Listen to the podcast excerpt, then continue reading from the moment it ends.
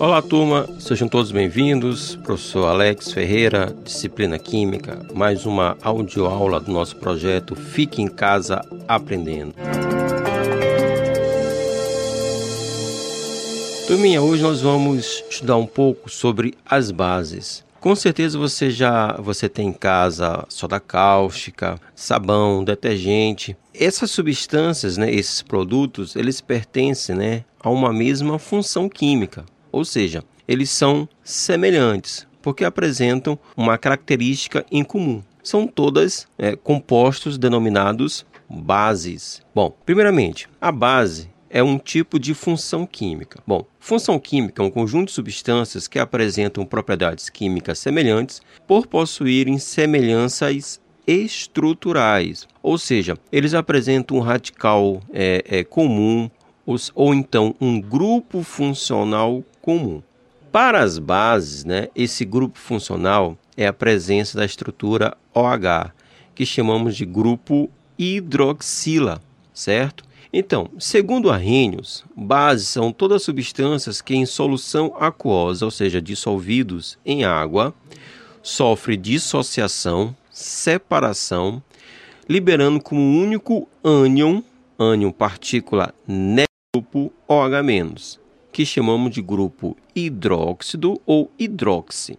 Então, para ser base, precisa liberar em água o ânion hidroxila ou hidroxi. Por exemplo, é, o NaOH. O NaOH, quando dissolvido em água, vai se dissociar, separar em duas partículas. Uma partícula positiva, que é o sódio, e uma partícula negativa, que é o grupo OH-. Então, por liberar OH- na presença de água, o NaOH é uma base. Um outro exemplo, o CaOH2. Bom, essa substância, quando dissolvida em água, vai gerar como cátion, partícula positiva, o cálcio, Ca2+, e como partícula negativa, né, vamos ter dois grupos OH-, ok? Então, mais uma vez, nós temos a presença da hidroxila, grupo OH-. Então, CaOH2 nós podemos considerar como uma base, pertence à função química das bases, certo? Bom, os cátions das bases é, é, podem variar, são normalmente metais, da família 1A, 2A, 3A, ou então metais de transição, o Fe OH3, certo? Onde o metal é o ferro. O ferro é um metal de transição. Agora, ânion só pode ser o grupo hidroxila ou, ou grupo hidróxido, certo? Vamos lá. As bases, elas apresentam uma regra para sua nomenclatura. Então, a gente não pode chamar de qualquer forma, denominar de qualquer forma as bases. Apesar de termos nomes comerciais, como por exemplo a soda cáustica. A soda cáustica é um nome comercial, certo? Para a base denominada hidróxido de sódio, que é o NaOH. Então, o nome químico é hidróxido de sódio, mas o nome comercial é soda cáustica, certo? É, então, normalmente, né, é, na maioria dos casos, nós vamos ter como nomenclatura para as bases, né? Vai ser, nós vamos começar com o nome hidróxido, que vai significar representar a presença do grupo OH, então vai ser hidróxido de e aí o nome do metal. Por exemplo, hidróxido de sódio, hidróxido de cálcio, hidróxido de alumínio, que é o AlOH. Eu falei que na maioria dos casos essa será a, a nomenclatura hidróxido de o nome do metal. Mas pode pode ter pode variar? Pode sim, meus queridos, pode sim. É, aí vai depender do metal. Porque existem metais aí, é, especialmente para os metais de transição, certo? Da família B. Os metais de transição, eles eles podem apresentar é, NOx variável, ou seja, carga variável. Vamos lá, vamos com calma. O ferro. O ferro, ele pode estar com uma carga mais 2 ou uma carga mais 3.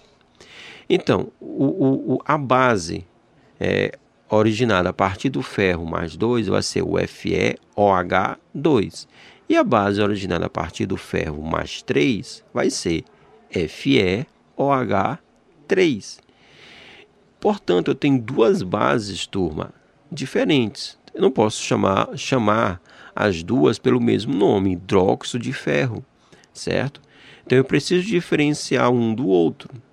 E essa diferenciação ela pode, ela pode acontecer de duas maneiras diferentes. Bom, uma delas seria o emprego de para representar a carga do metal. Por exemplo, hidróxido de ferro 2 para representar o FeOH2, onde o ferro está mais 2, e hidróxido de ferro 3, para representar o ferro com carga mais 3, isto é, o FeOH3. Ou então usar as terminações oso para o, o, o, o, metal com menor carga e ico para o metal com maior carga. Então, o hidróxido de ferro 2 eu posso chamar de hidróxido ferroso. O hidróxido de ferro 3 posso chamar de hidróxido férrico. Mais um exemplo para a gente poder para poder ficar bem claro, né? O, o, metal estânio, SN.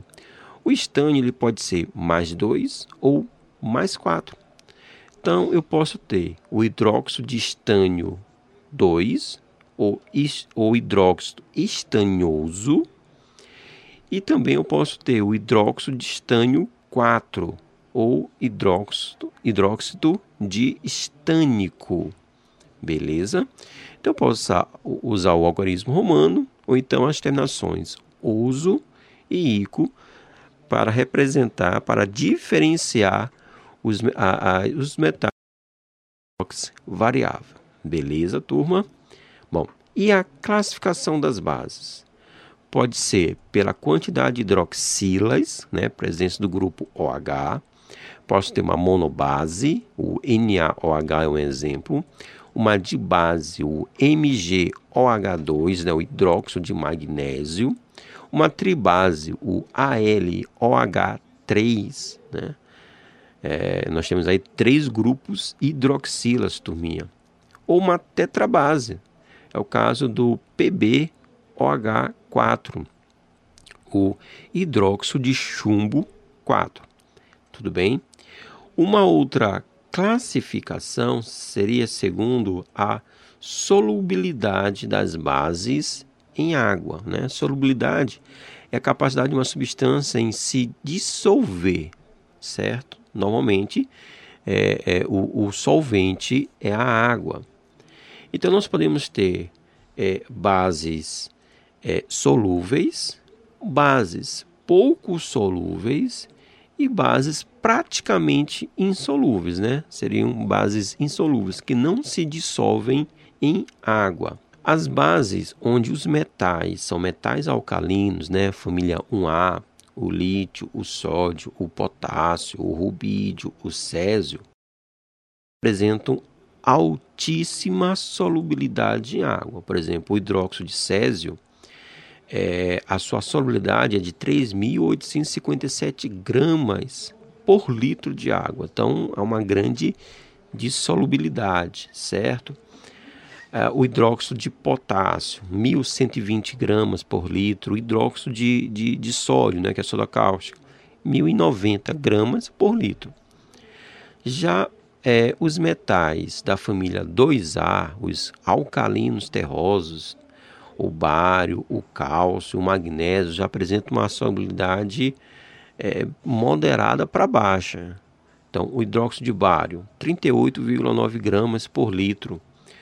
É, o hidróxido de cálcio, 1,65 gramas por litro. O hidróxido de magnésio, 0,009 gramas por litro. Uma solubilidade baixa. Agora, os outros metais, as bases originadas a partir de outros metais, sem ser da família 1A ou 2A, eles, as bases são praticamente insolúveis, turma.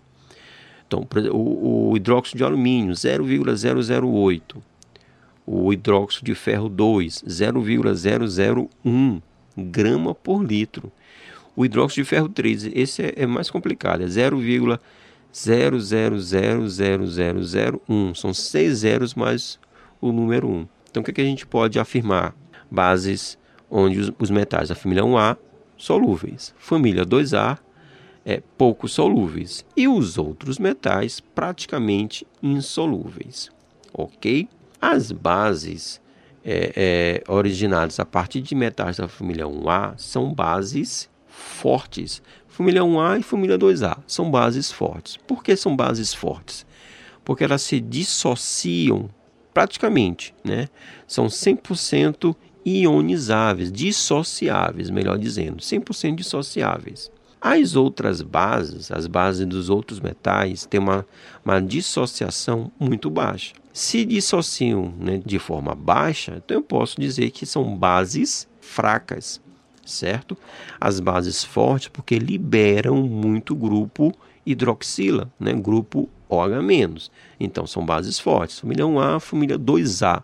As bases fracas liberam pouquíssimo grupo OH-, porque o grupo OH-, o grupo hidróxido, hidróxido ou hidroxila, que vai caracterizar o caráter básico, o caráter alcalino da substância. Se libera pouco grupo hidroxila, então podemos classificar como uma base fraca. Beleza. Uma audioaula relacionada às funções inorgânicas do tipo base, conteúdo lá do primeiro ano. Turminha, espero que vocês tenham gostado. Forte abraço, continue acompanhando as nossas aulas. Valeu!